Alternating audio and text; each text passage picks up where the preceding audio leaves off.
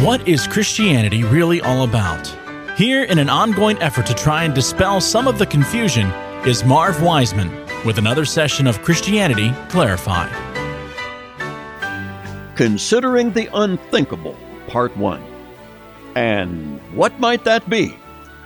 Just what is that unthinkable thing we are asked to consider?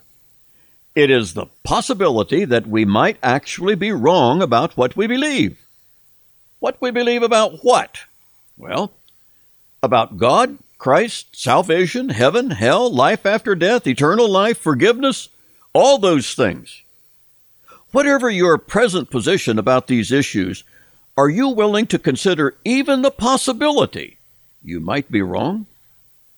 And should you regard that as impossible, well, does that mean you've never been wrong about anything before? And what about me, your host on Christianity Clarified? Must I consider the possibility I might be wrong about the conclusions I reach and teach? all the time. All the time. We humans are all so very prone to making faulty assumptions about things, then drawing wrong conclusions about them, then acting upon those wrong conclusions, and even teaching them. So we must constantly be on the outlook for error and eager to find a truth with which to replace it. It's an unending process, and it is linked to our spiritual growth and maturity in Christ. The only antidote for correcting and making faulty assumptions that lead to wrong conclusions is the truth God has provided for us in His Word. And even then, it is subject to interpretation. Despite the fact the Word of God is inerrant and infallible, we who interpret it are not.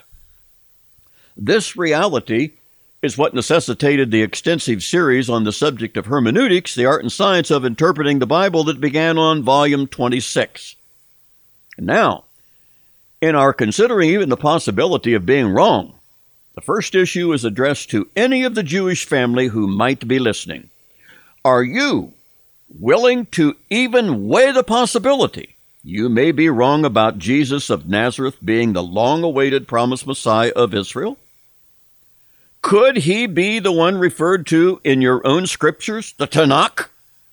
And if you are willing to consider that possibility and objectively weigh the evidence, you can congratulate yourself for your open mindedness, which is truly an unusual virtue in today's world. So, are you up to that?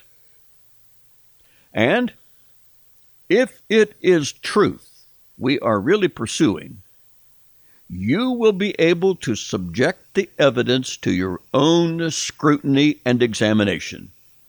You may just find yourself stepping into more light than you ever imagined possible. But honestly, now, why would any Jew or Gentile be unwilling to do that? But many are unwilling. And why this is true, sad to say, is coming up next. It will be enlightening.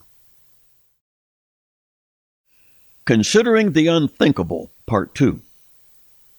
The previous session concluded with a question, and the question was Why would any Jew or Gentile even consider the possibility they might be wrong about Jesus of Nazareth being Israel's Messiah? And three reasons immediately come to mind. Number one, many Jews refuse to even consider that possibility of being wrong about Jesus because they are so deeply entrenched in an anti Jesus mood. They may be so biased against Jesus of Nazareth that their bias equals the anti Semitic bias of some Gentiles toward Jews. Hmm. Extreme bias works both ways, doesn't it? Secondly, an emotional factor can prevent one from even considering that possibility because family ties and loyalty to one's religious traditions are powerful and can prevent a serious minded Jew or Gentile from even so much as thinking his position could be wrong. The isolation and censure that could result from examining the Christian claims about Jesus of Nazareth could dissuade the average Jew so much he would refuse to even go there. And thirdly, Jews worldwide and for centuries have undergone horrendous, brutal, inhumane treatment. And much of this persecution has come from those who profess to be followers of Jesus. For any Jew to be persuaded about Jesus and to come over and join the ranks of their former prosecutors and persecutors is in their minds totally absurd. Now, for you listening to this who are Christians, can you blame the Jewish people for not giving the claims of Christianity any validity? It is true that many, if not most, who persecuted Jews were not true Christians, but were merely labeled Christian. Yet, no doubt some were genuine Christians, but woefully ignorant. They persecuted Jews under the Christian name of the Roman Catholic Church, which was and is closely identified with what was called and is called Christianity. And as far as Jews are concerned, the name Christian became inseparable from those who inflict great pain sometimes even death, upon Jewish people just for their being Jews and refusing to convert to Christianity. So, whether truly Christian or not, their evil deeds were done in the name of Christ. Christ, understandably, having nothing to do with it. But so far as a Jew was concerned, they were all Christian and were all guilty of unspeakable cruelty toward the Jewish people. And now, the Jew is being asked to consider submitting to this Christ proclaimed by Christians and joining their ranks to be one of them? Jews tend to think that is insane. Away with even the thought. And who can blame them? If I were a Jew, I would likely feel the same way. Don't even talk to me about the name of Jesus in light of all the cruelty his professed followers have heaped upon the Jews. Now, you pick up on this, especially you Christians. This is important. Considering the Unthinkable, Part 3. In considering the unthinkable, any Jews who may be in our listening audience are asked to reconsider their opinion and estimation about Christianity. Could it be, is it even possible, the historic anti Jesus position taken by Jews could be wrong? And what led those Jews of the past and present to reject the claims Christians set forth regarding Jesus? Perhaps more than anything else, it was due to the brutal treatment of professing Christians toward the Jewish people. Undeniable cruelty has been too well documented regarding persecution heaped upon Jews by those claiming to be Christ's followers. So, how could that be justified? It can't. But what was the cause of it? What prompted professing Christians to brutalize the Jews simply for being Jews? More than any other motivation, it was fueled by their embarrassing ignorance, which to today's Christians is painfully regrettable and embarrassing. In blaming the Jews alone for the crucifixion of Christ, many Christians saw themselves as the self appointed vessels of vengeance upon the Jewish people. Could their ignorance actually extend to viewing themselves as God's agents sent to punish the Jews? Indeed, it did.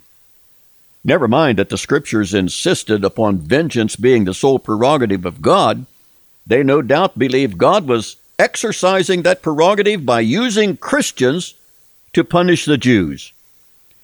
Their ignorance was combined with an arrogance that allowed Christians to see themselves as morally, spiritually superior to Jews who alone were consistently charged with the death of Christ. The Apostle Paul, himself a Jew, confessed his own ignorance when persecuting fellow Jewish countrymen who believed Jesus to be their Messiah. It is indeed ironic, is it not, that the first to be persecuted for their faith in Jesus as Messiah were all Jews, and their persecutors were Jews. Paul, earlier known as Saul of Tarsus, admitted his own ignorance in doing so in the first chapter of the first letter he wrote to Timothy. In the midst of all persecution, whether it was Jews persecuting Jews or Christians persecuting Jews, one thing was crystal clear. Neither had the authority or approval of Jesus. In fact, The persecution rationale was totally opposite that of Jesus, who consistently spoke of love even to the extent of loving your enemies. The message Jesus gave in Matthew 5, referred to as the Sermon on the Mount, made it very clear what one's attitude toward others was to be, and it included even those with whom you disagree. The command to love them totally transcends any idea of persecuting them, or does it? Upcoming is a stellar example of the twisted, warped kind of thinking that had been involved, and it is something.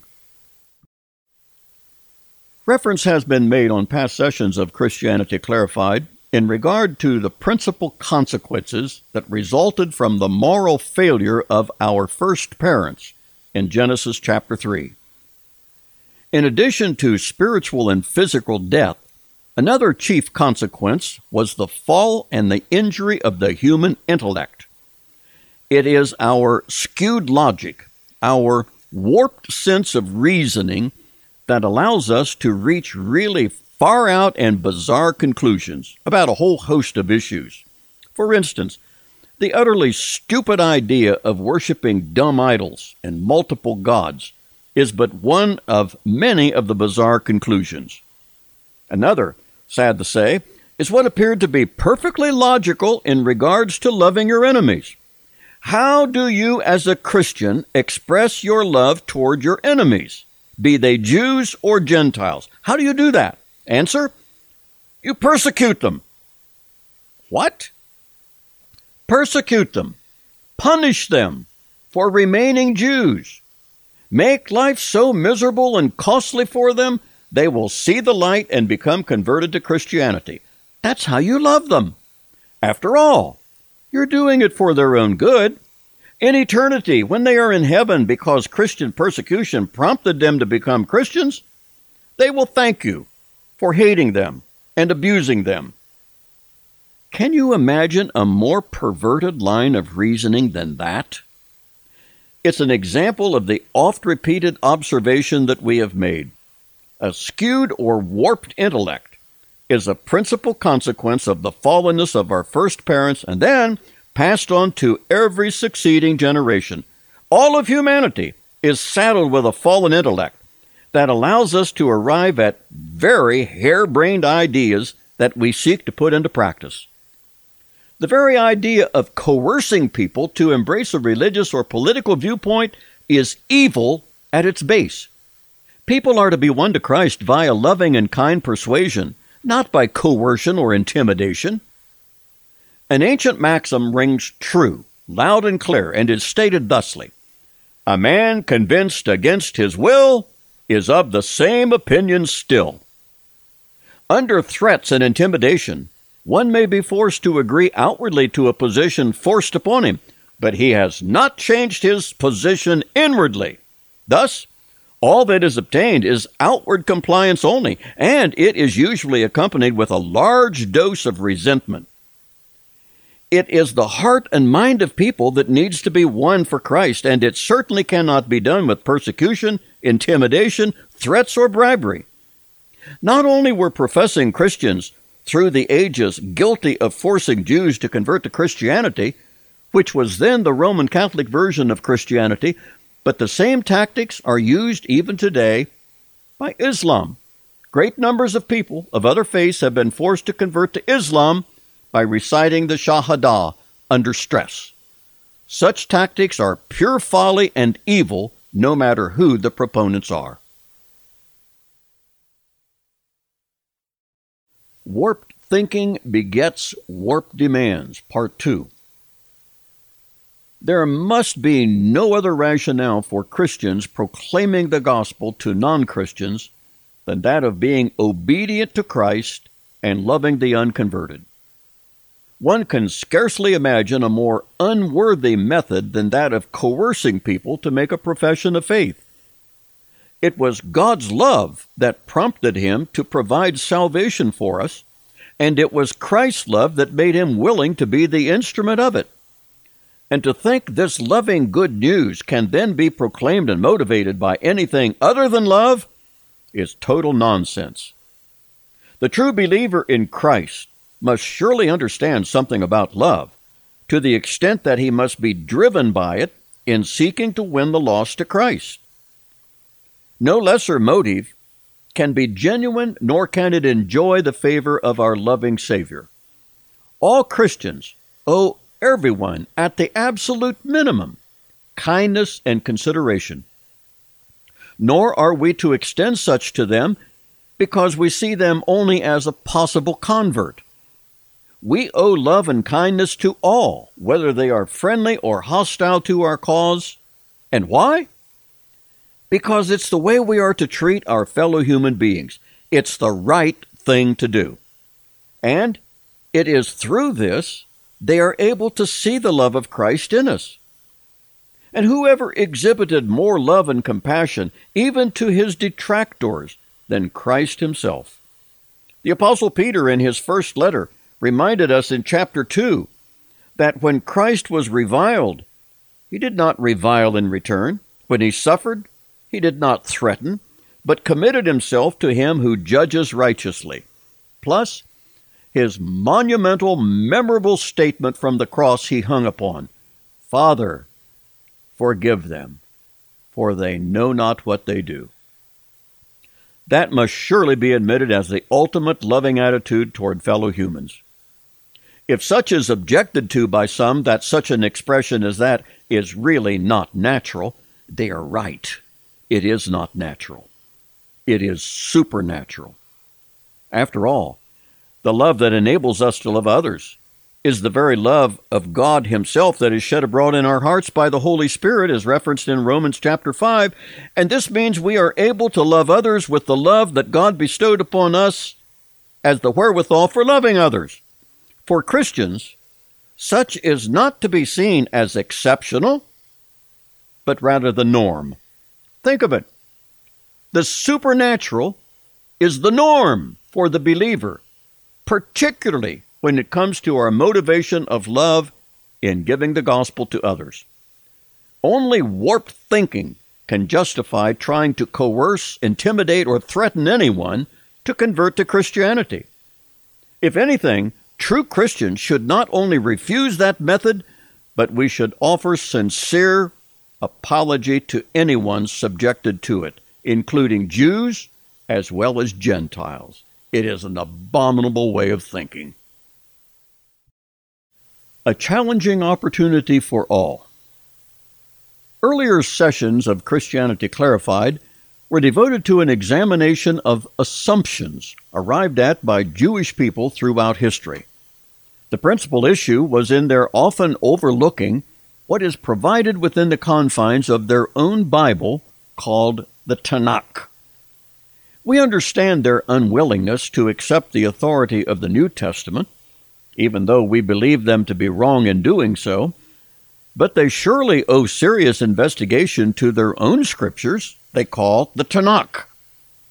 The contents of the Tanakh is described as the law, the prophets, and the writings, and they are identical to what we Christians refer to as the Old Testament. It would appear that one's intellectual integrity, which requires following the evidence wherever it leads, is at least compromised by their refusal to even consider evidence in the New Testament.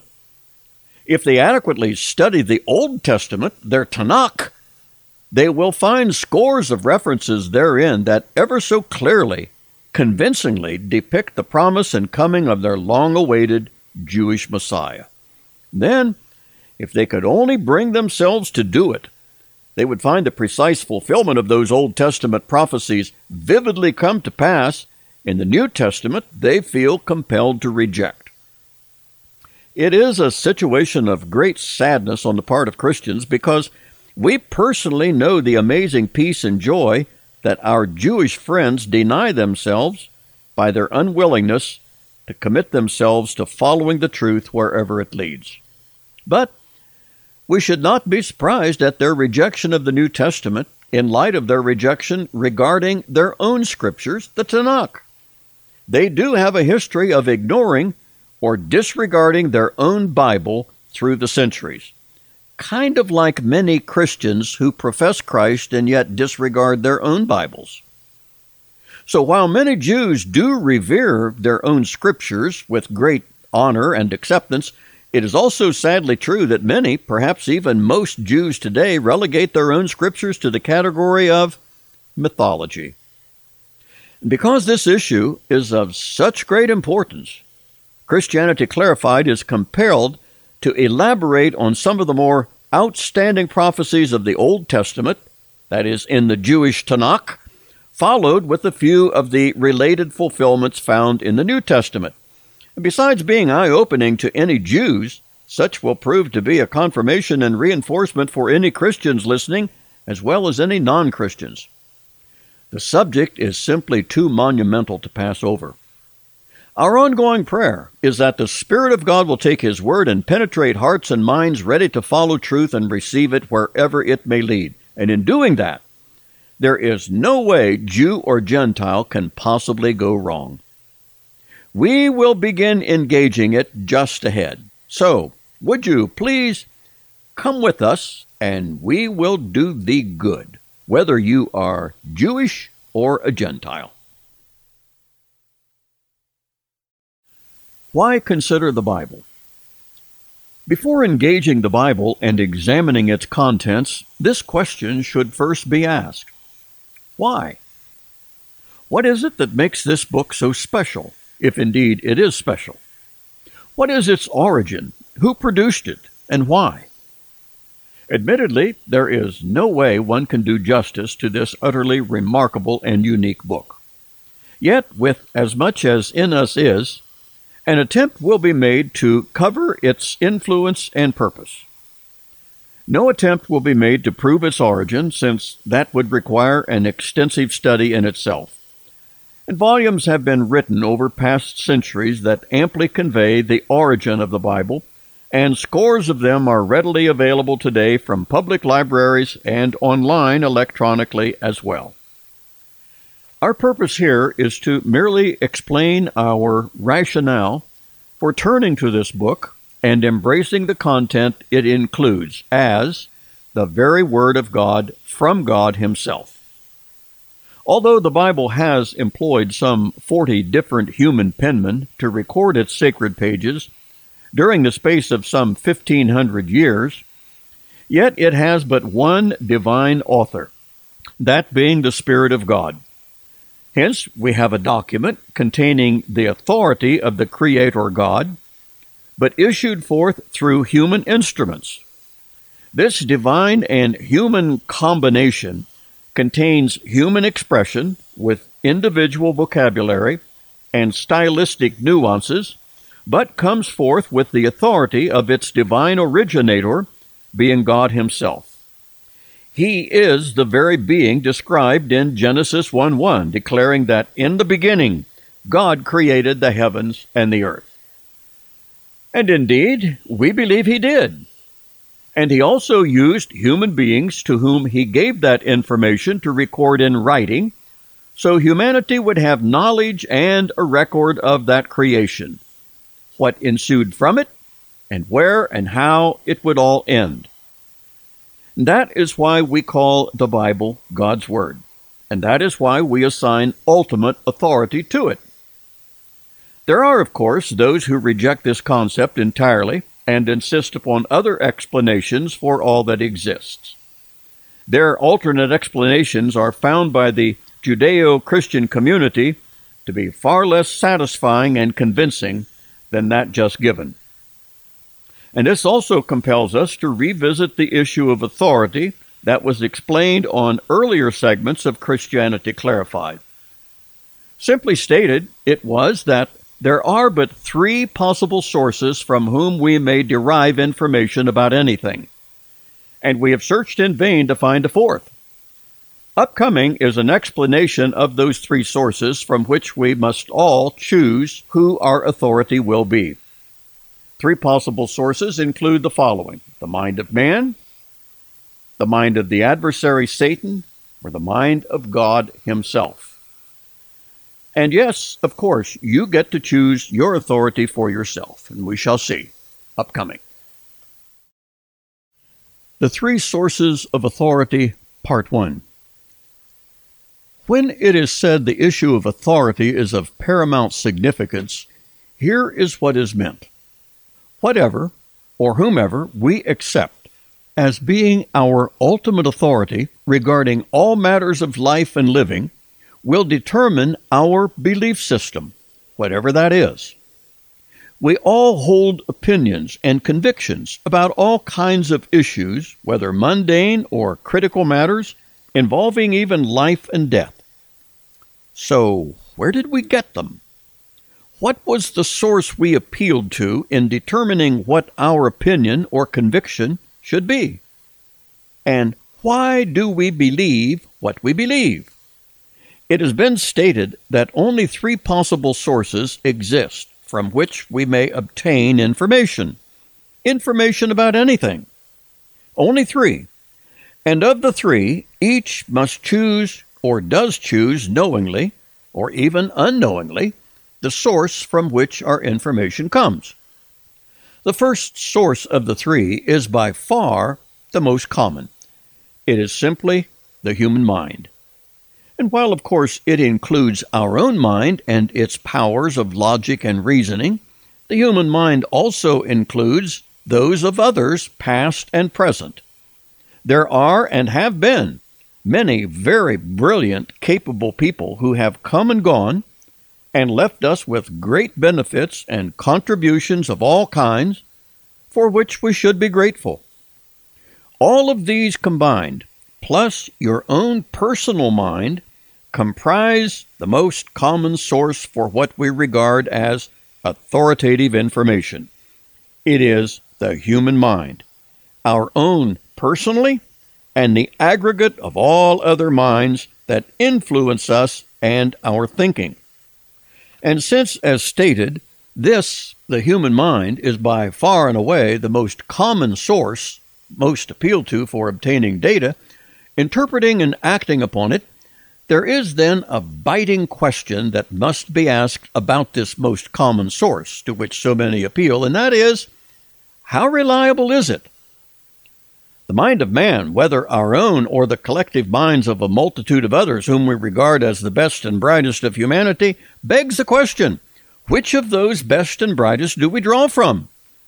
And are there not major disagreements among these best and brightest that leave us in a quandary as to which to follow?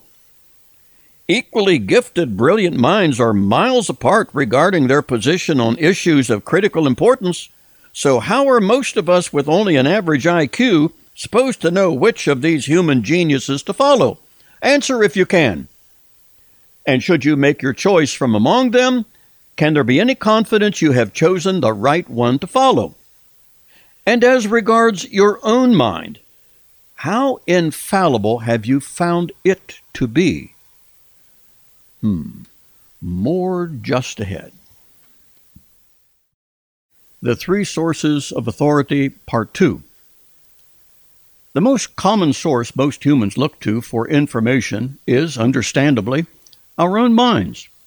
And we also tap into the human minds and thinkings of others whom we regard as having expertise and knowledge we don't have.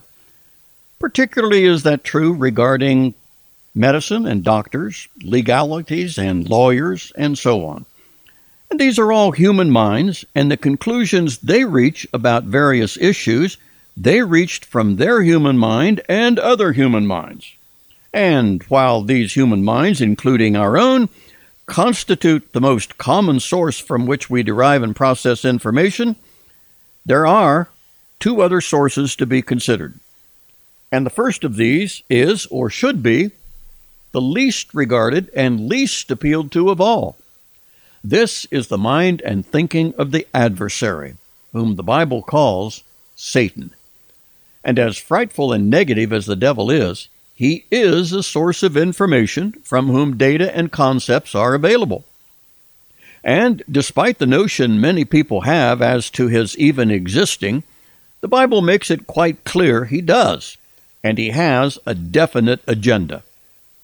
The name Satan means adversary, and as such, he is adverse or opposed to everything God is about including God's plan and purpose for humanity.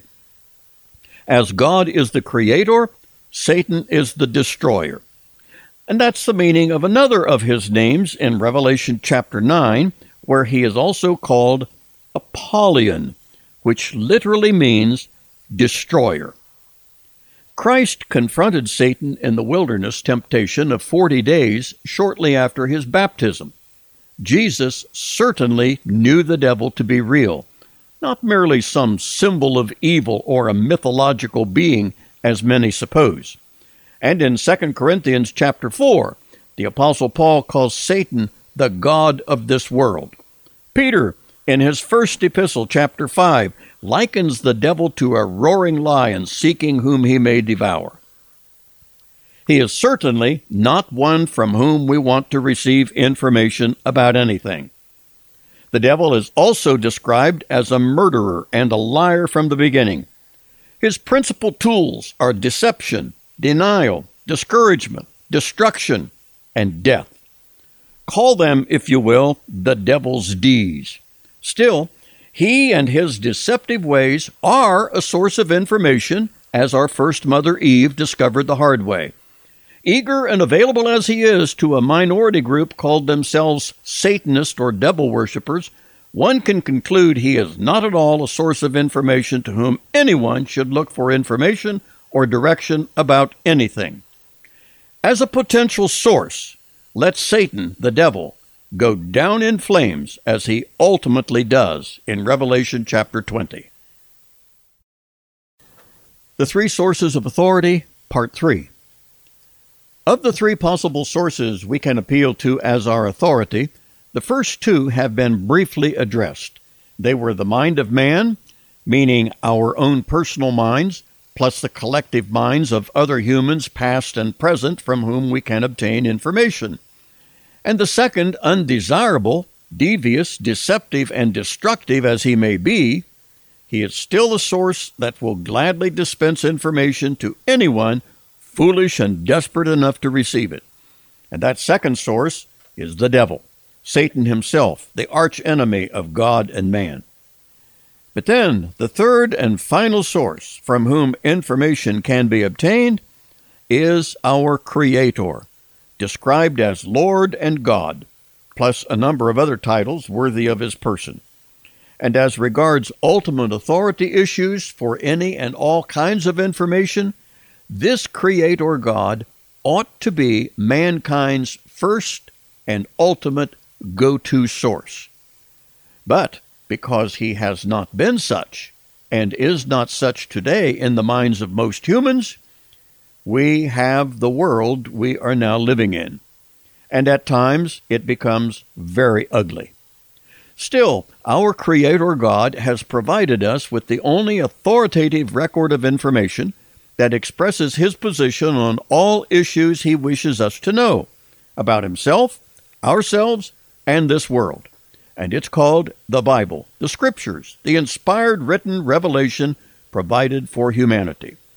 This is the third and only truly reliable source of information. History is replete with the negative, predictable consequences humans have suffered because this third source of information was ignored or rejected. Currently, humanity is following in their train, and we as they continue to reap the same sad and painful consequences as our ancestors. But it need not be so. And it is not so for those who recognize this third and ultimate source of authority, responding to it with gratitude and obedience. All that has been revealed to this point as regards this issue of possible sources of authority reinforce our oft repeated mantra the issue is authority. Always has been, always will be. Don't ever forget that.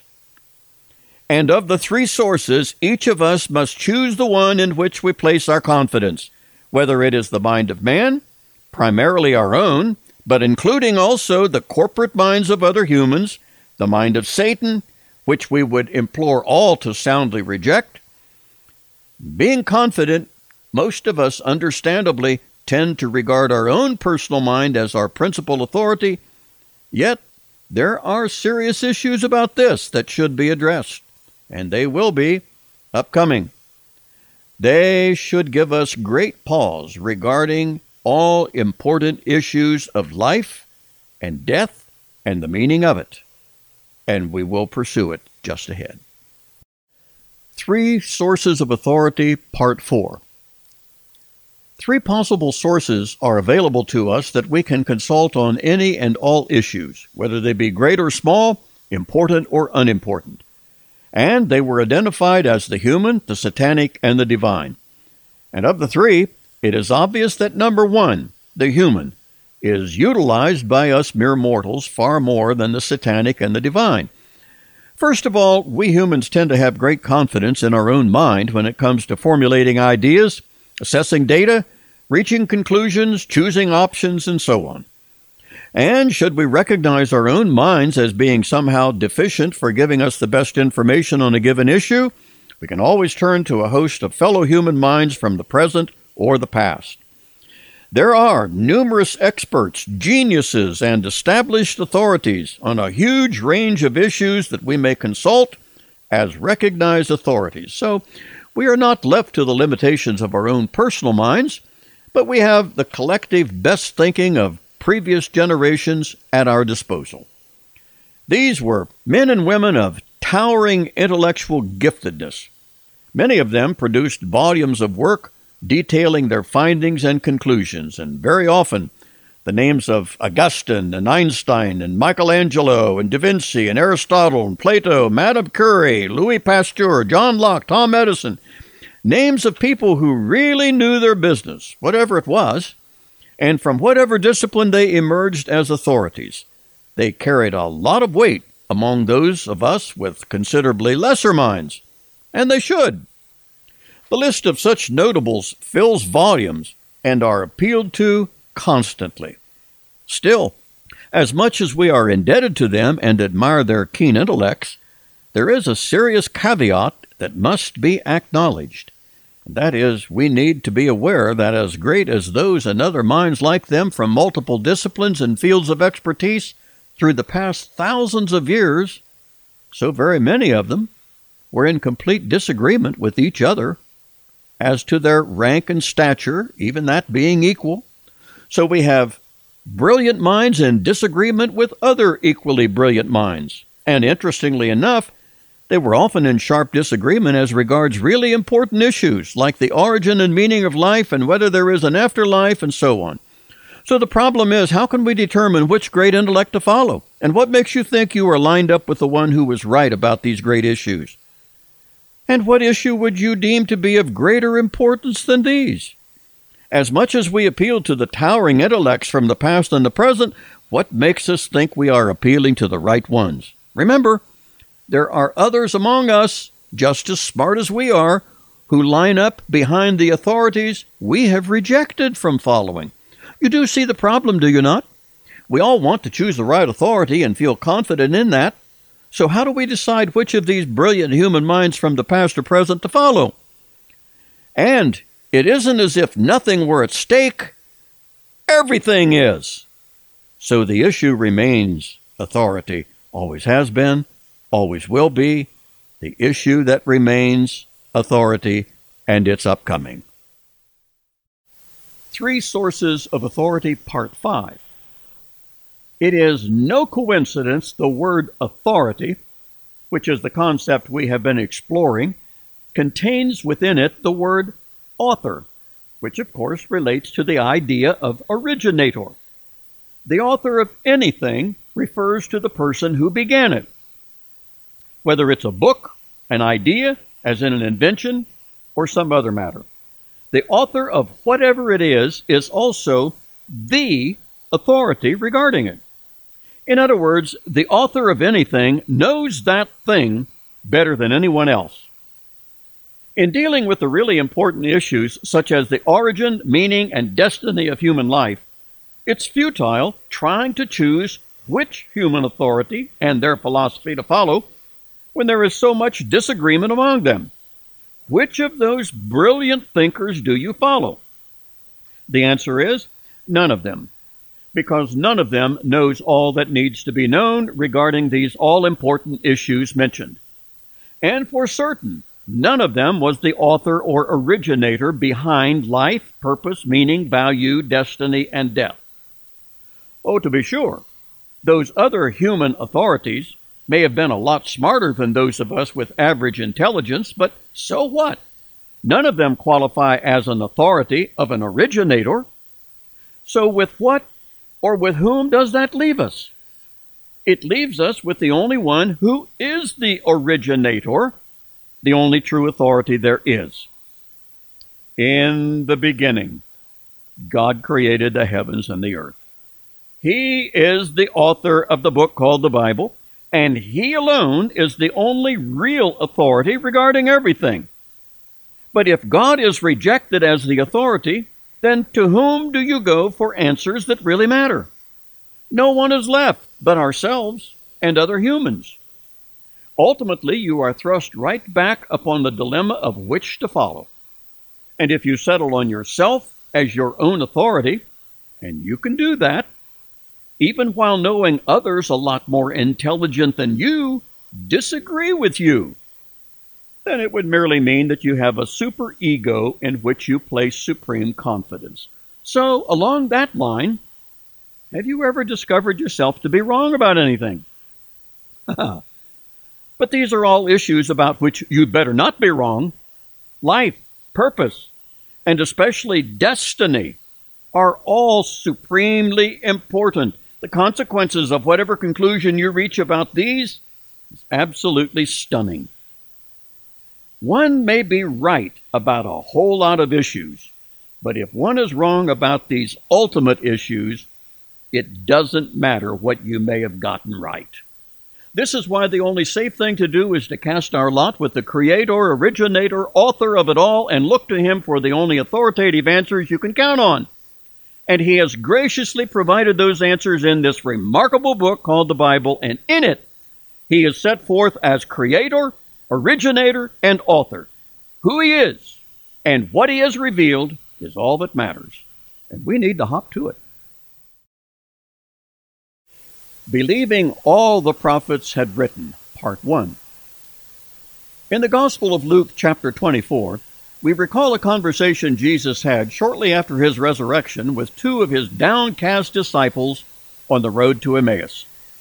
In it, Jesus revealed a serious error among the Jewish community. Actually, it's also a common error repeated by Protestants and Catholics as well. And what was that error? Well, let's let Jesus explain it for himself. He said, O foolish ones and slow of heart to believe all that the prophets have spoken. Ought not Christ to have suffered these things and to enter into his glory? That was their problem. They did not believe all that the prophets had spoken. They believed only part. And what part? Well, just the glory part. There were two parts of vital information that the prophets said would be true of Israel's Messiah when he came. But of those two comings of Messiah, the one accompanied with glory and majesty became the one dwelt upon by the Jews to the near exclusion of the other. Thus, as Jesus said, they were slow of heart to believe all that the prophets had spoken. Understandably, but still mistakenly, they focused only upon the events accompanying his second coming, while largely ignoring the references given by the prophets of Messiah's first coming. His first is characterized as a harmless baby born in obscure Bethlehem. His role would major on being a suffering servant who would bear the sins of the entire world as a sacrificial Lamb of God. But his role in his second coming is utterly unlike the first. When he appears the second time, he will not be the lamb, but as the lion of the tribe of Judah, and he will be anything but harmless. His power and authority will be overwhelming. The collective armies of the entire world, as led by the Antichrist, will prove no match for this second coming conquering Messiah of Israel.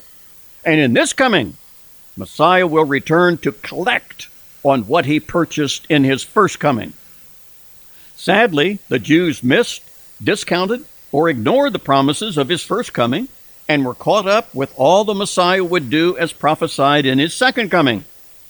It also became easier for them to do that because the second coming of the Messiah is actually prophesied much more frequently and more dramatically than his first. The Jews were looking for a second coming type of Messiah instead of a first coming type of Messiah.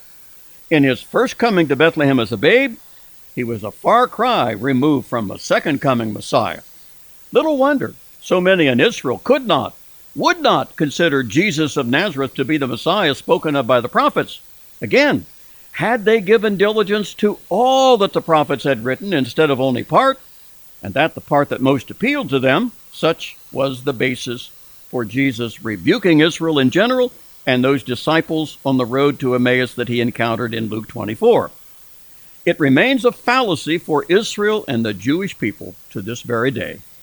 More ahead. Believing all the prophets wrote, Part 2. The Jewish prophets spoke clearly and often of the coming of the promised Messiah. And there was no doubt about what he would do when he came. But Jesus did not do those things when he appeared. The prophets declared the Messiah would put down all opposition and elevate Israel to be head of all the nations of the world. Jesus certainly did not do that, but instead died a horrible death on a Roman cross. In the Jewish mind, that did not compute with the coming of Israel's Messiah. But it surely did compute with the coming of the Messiah the Jews did not expect, namely, the first of his two comings. One part referred to the suffering of the Messiah, and the other referred to his glory. Extreme opposites, to be sure. So, which part of the two did the Jews believe? Just the glory part not the suffering part, and this caused them to reach an erroneous view of the Messiah when he came. It was really quite easy to do, but the problem was, in doing so, a large part of what the Messiah was to experience was completely overlooked, and that was the suffering part. So, what do the old prophets reveal in the Old Testament? Both parts, and both are vital, essential to Messiah's mission and purpose. Messiah's suffering was connected to his death on the cross, where he died for the sins of the world. And his glory was connected to his second coming, when he will appear in power and majesty. The contrast between the two could not be greater. Still, in trying to understand why the Jews were fixated on the glory and largely ignored the suffering part, one can see how and why it was easy for them to do that. The Old Testament prophets spoke of two comings of the Messiah, not merely one. And that concept in itself was foreign to the thinking of the Jews. They perceived of there being but one coming of the Messiah, which would be in power and great glory. And when he came, he would defeat immediately all of Israel's enemies, establish the kingdom of God upon earth, install Israel as the world leader, with Messiah sitting on the throne of David, and Israel's monarchy would rule the entire world from Jerusalem. Well, did Jesus of Nazareth do that? Of course not. Ergo, Jesus of Nazareth was disqualified from being considered as the Messiah of Israel by the Jews of his day, and he remains such by present day Jews as well. Well, can you not readily see how the Jewish generation contemporary to Jesus believed him to be simply disqualified. He did not meet the criteria they had in mind. And it was because they focused on what the prophets said about Messiah's second coming, assuming they spoke of his one and only coming. And they were indeed slow of heart to believe all that the prophets had spoken. This is truly enlightening content and more of it is to come next.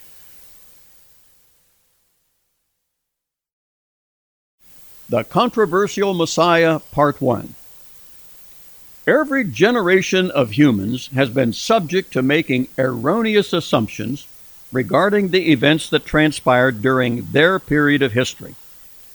And faulty assumptions, though erroneous, once in place and adopted by the faithful of whatever group, becomes, as it were, etched in stone, never to be discarded or altered. And this is the lot of every religious group, including Christians, both Catholic and Protestant, Muslims, Hindus, Buddhists, and on and on the list goes to encompass everyone. And it is also true of the Jewish. And the Jewish in particular comprises the scope of our present study, with those of the Catholic and Protestant and their faulty assumptions to follow. But for the present, Jews, nothing was more critical than the person of the Messiah, the anointed one of God. Everything Jewish hinges on the identity of this long awaited one God promised to send. Jews, since the first century, insist that Jesus of Nazareth was not the Messiah, while Christians believe he was.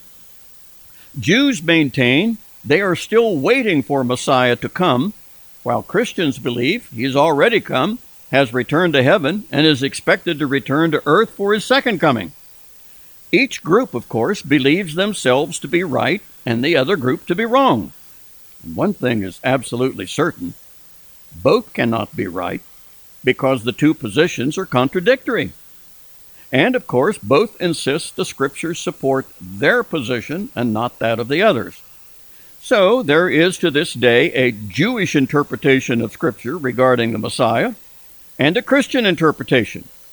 And those Christians who adhere to theirs are far greater in number than are the Jews with theirs. But Christians, being so much greater in number, does not prove them correct. The majority has often been wrong, as in Noah's day. He and his family constituted the tiniest minority imaginable, eight individuals against the entire world. But who was right? Still, they were not right because they were the minority. They were right because they were right, and because they were God's minority. Right and wrong are not determined by taking a poll, but by its correspondence to truth and reality. So, as regards the correct identity of the Messiah, Israel should take no comfort from holding the minority position, nor should Christians take any comfort for holding the majority position. All available evidence should be examined before a conclusion is reached. And such is precisely what Jesus faulted his Jewish countrymen for failing to do by not considering all that the prophets had written concerning himself. But to that, the Jews respond that Jesus, not believed to be their Messiah, could not therefore be relied upon for his assessment of the situation.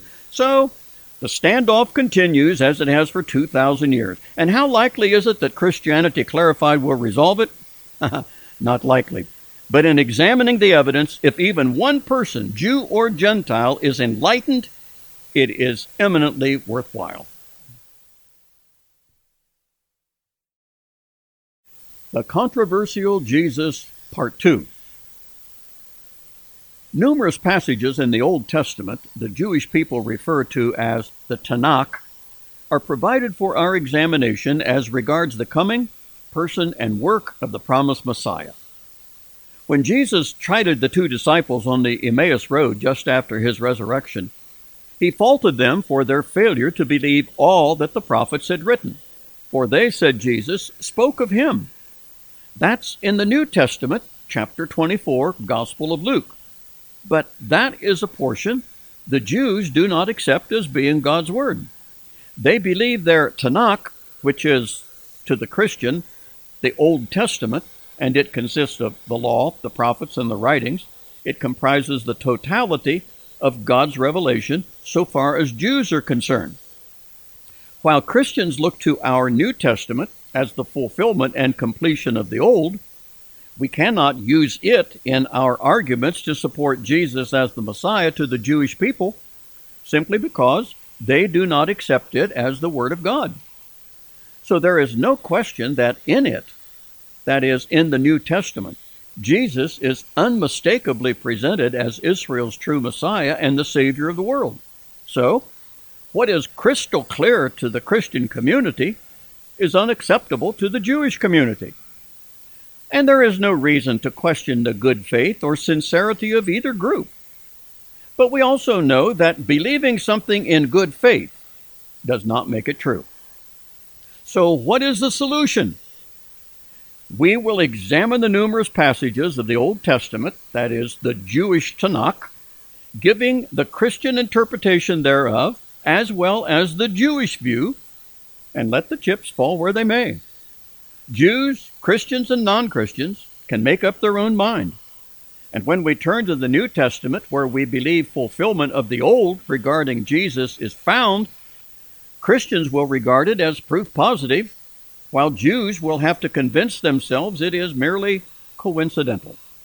Still, as mentioned before, there is no possibility that both are right because they are contradictory positions. Jesus of Nazareth was and is the Messiah promised by Moses and the prophets he who already came, suffered, and died as the Messiah of Israel and Savior of the world, was resurrected three days after his death, dwelt on earth for forty days afterwards, and ascended back to heaven, or he was none of those things and not Israel's Messiah. It's an either or situation, and all will have to decide when the evidence is considered. And what about bias? After all, this study is called Christianity Clarified. Are we biased regarding our findings? Of course we are.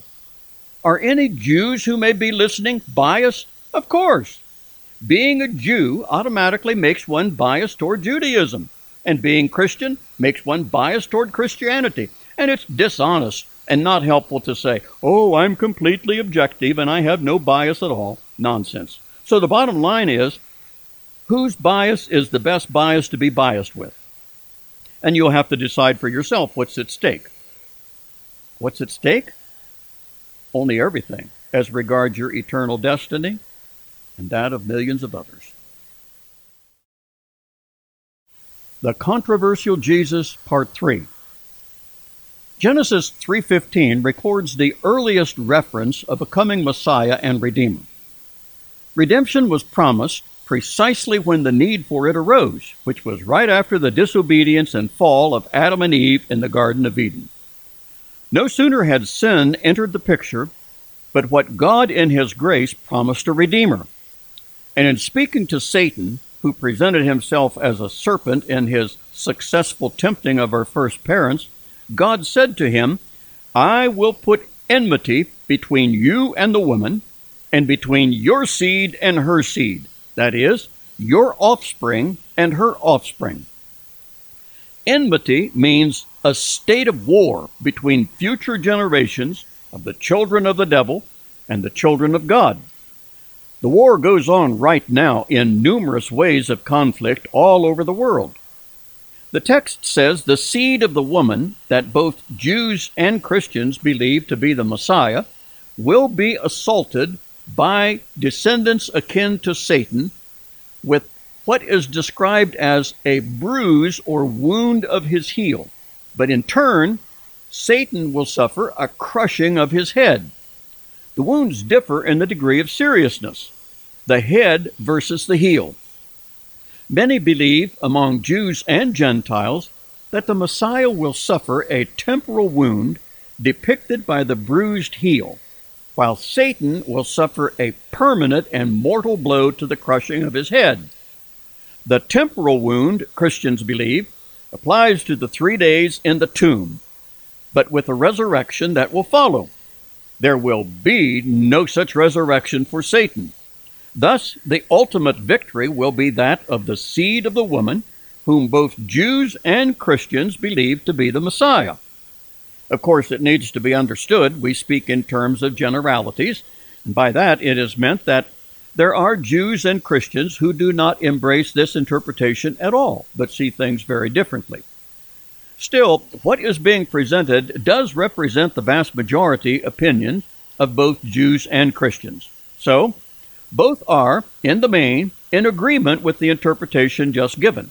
But where the disagreement lies, as expected, is whether this Messiah person, referred to as the seed of the woman, speaks of Jesus of Nazareth and whether he is the Messiah spoken of in Genesis 3:15. Christians believe he is, and Jews believe the seed of the woman to be the Messiah also. However, they do not believe that it was Jesus of Nazareth, but the Messiah who has not yet come and is still awaited by the Jews.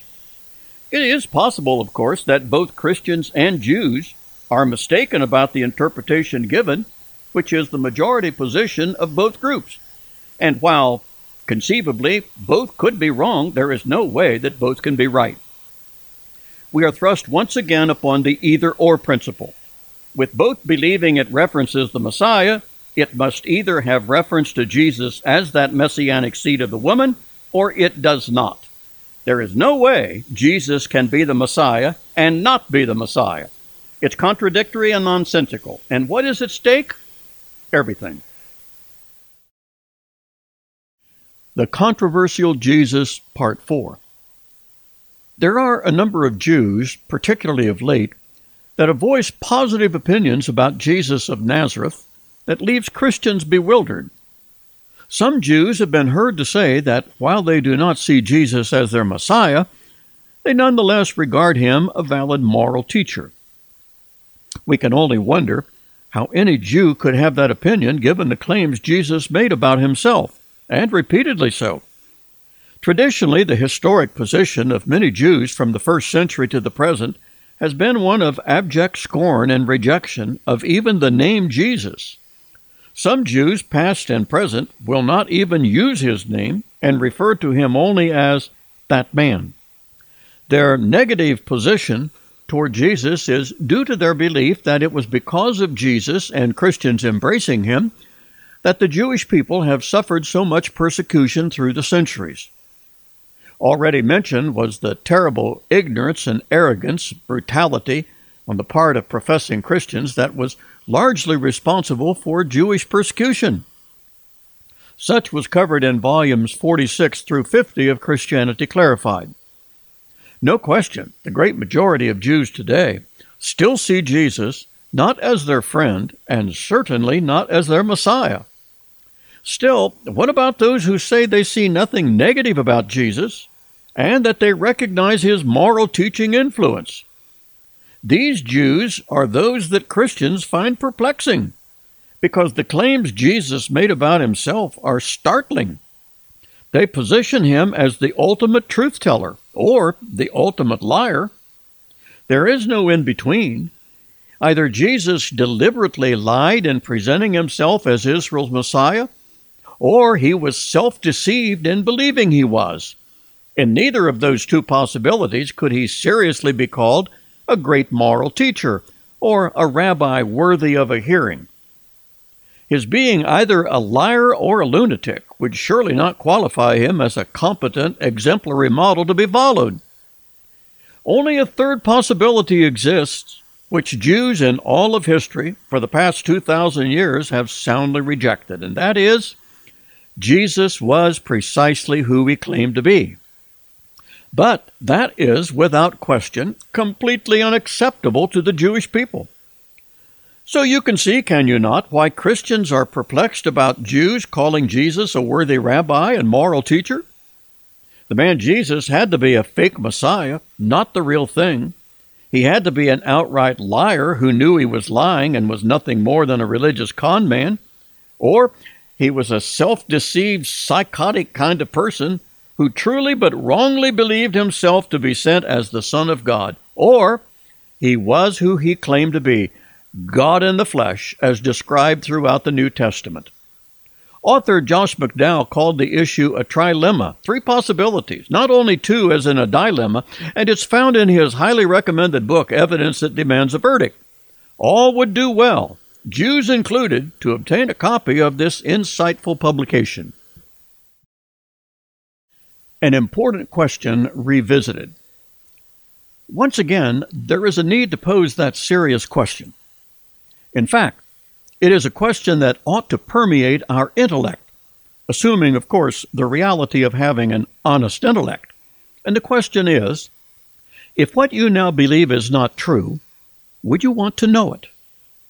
One can only hope that each of us would answer, Well, yes, of course. And if it is asked, what I believe about what? Well, about matters of great importance in particular. You know, the really big issues of life and death. I mean, where did we come from? Why are we here? Where are we going? What is life all about anyway? These are the questions we should focus on. So why don't we?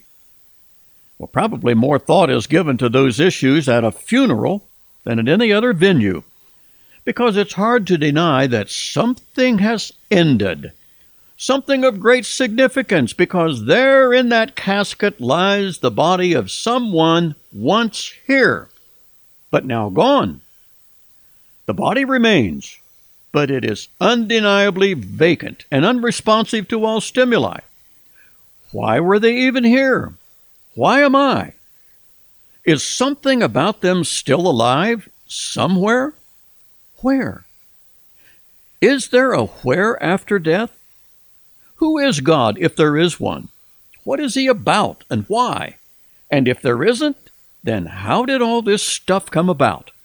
So, if what you believe about these issues and more is not true, would you want to know it? And if so, what would be the benefit from knowing it?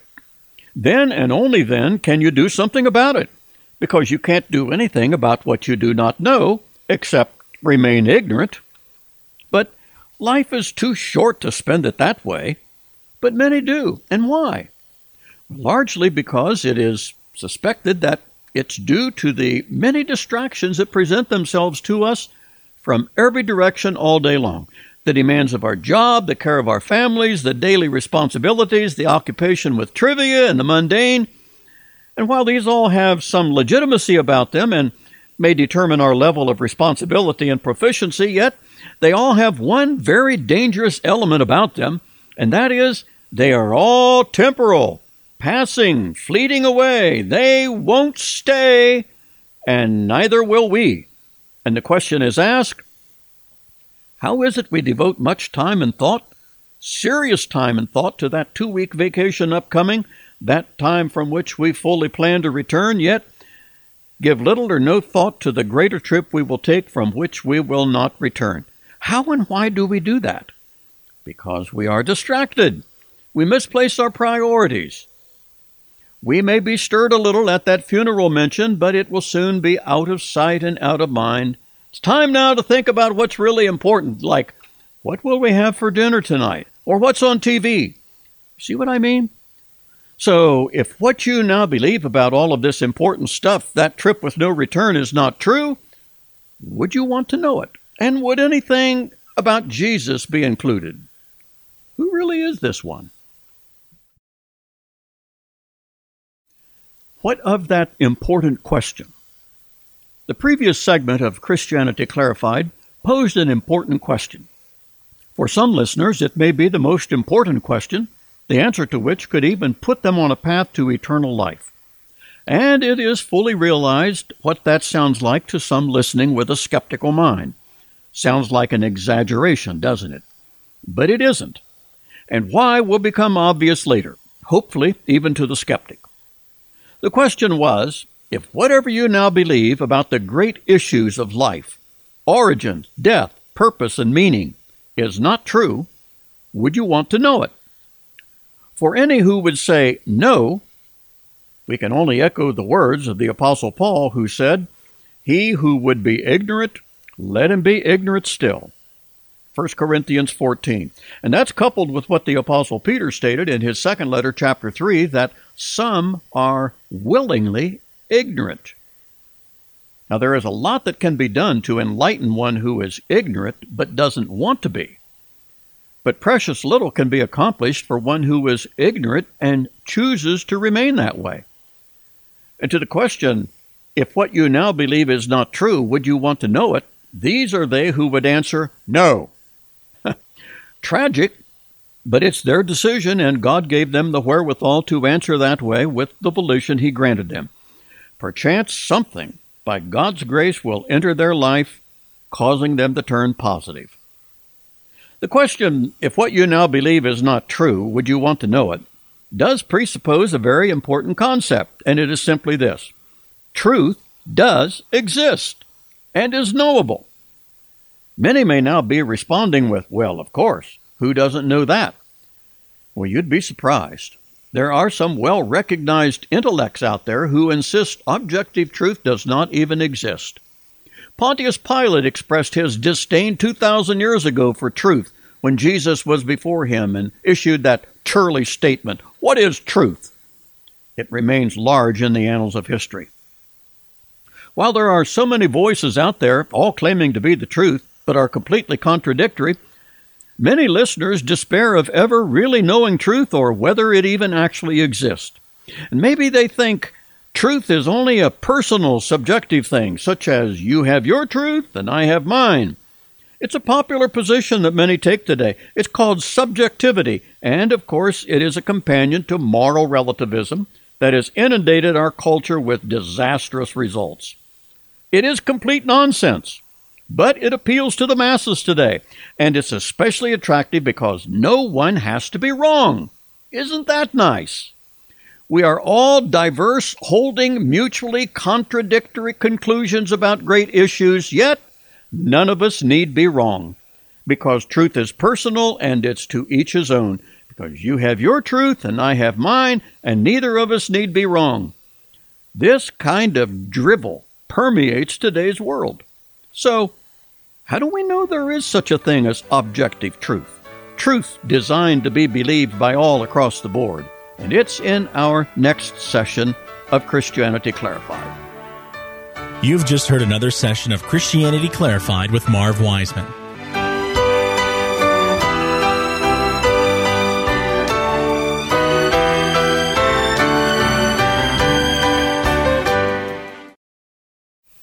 Preview of upcoming Volume 52. One of the very most critical realities that has existed almost from the beginning of time is the presence of objective truth. It is a concept that many in today's world have rejected, preferring the umbrellas of pluralism and moral relativism. Relativism is a deadly belief system that actually removes people from any central, overarching authority and replaces it with, I'm okay, you're okay, we're all okay. In a day when, God forbid, no one need be offended by being told they are wrong about anything, it's very appealing to many, especially among youth. Who doesn't want to be their own authority regarding right and wrong? Actually, it's the proliferation of a view that is in complete conformity to the fallen human race to which we all belong. Implementing this as a valid belief system effectively eliminates all efforts of missions or evangelism. Because if everyone is fine with whatever they believe, and no one's belief, no matter what it is, including even atheism, is equally valid and on the level plane with everything else, then there is no basis for spiritual conversions from anything to anything. Why seek to convert anyone from anything since whatever it is they now embrace is true for them and equally as valid as to what anyone else believes about anything. Little wonder then that evangelism and missions, both foreign and local, have fallen on such hard times. And this kind of thinking is increasing in popularity. Christians who proclaim that anyone needs to be saved are looked upon simply as judgmental and intolerant of other beliefs and lacking in compassion. We are viewed as enemies of inclusivism. Well, such ought not surprise us because it's simply the world being the world. We have no reason to expect anything but fallen thinking coming from a fallen world. It is what they do because it is what they are. And remember, it is what we Christians were also when we lived previously outside of Christ and his salvation. So, in upcoming volume 52, we will begin with what we believe to be irrefutable logic that objective truth not only exists, but it is not possible to fully function in the real world without it. A very simple concept will be presented that effectively destroys the concept of moral relativism. In pursuing the earlier question, if what you now believe is not true, would you want to know it? It too will be engaged as he who is the truth is brought forward. Irrefutable evidence will be provided that ties the Old Testament prophecies to the equally irrefutable claims that the prophecies found their fulfillment in the person of Jesus of Nazareth. Such a conclusion, of course, is anathema to many Jewish people who may have already convinced themselves this is not so. And of those Jewish people who might be listening, they will have no problem seeing how the evidence supports their view that Jesus was not the Messiah, provided they are willing to examine the evidence. While any Christian listening will have no problem seeing how the evidence does support his view that Jesus was and is the Messiah. But wait a minute. They can't both be right. This is true. So it's all about the evidence and the interpretation each gives to it. So, if what you now believe is not true, would you want to know it? Will be very much front and center in Christianity Clarified, Volume 52, upcoming.